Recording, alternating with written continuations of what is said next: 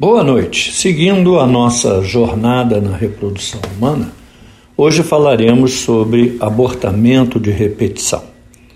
Abortamento de repetição considera-se quando um casal tem mais de duas perdas sem uma explicação plausível.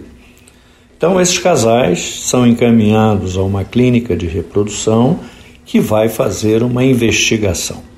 As causas básicas podem ser que acometem o bebê, o feto. Essas são habitualmente causas genéticas. 90% dos abortamentos espontâneos são de causa genética.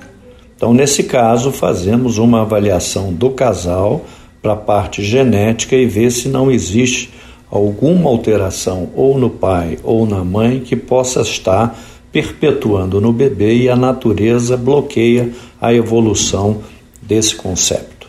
A segunda causa é o que acomete o útero, onde o bebê vai ficar. Então, existem patologias do útero, como miomas, pólipos, uh, septos, etc., que podem dificultar a evolução da gravidez. E, por fim, nós vamos ter as alterações que acometem a coagulação do sangue.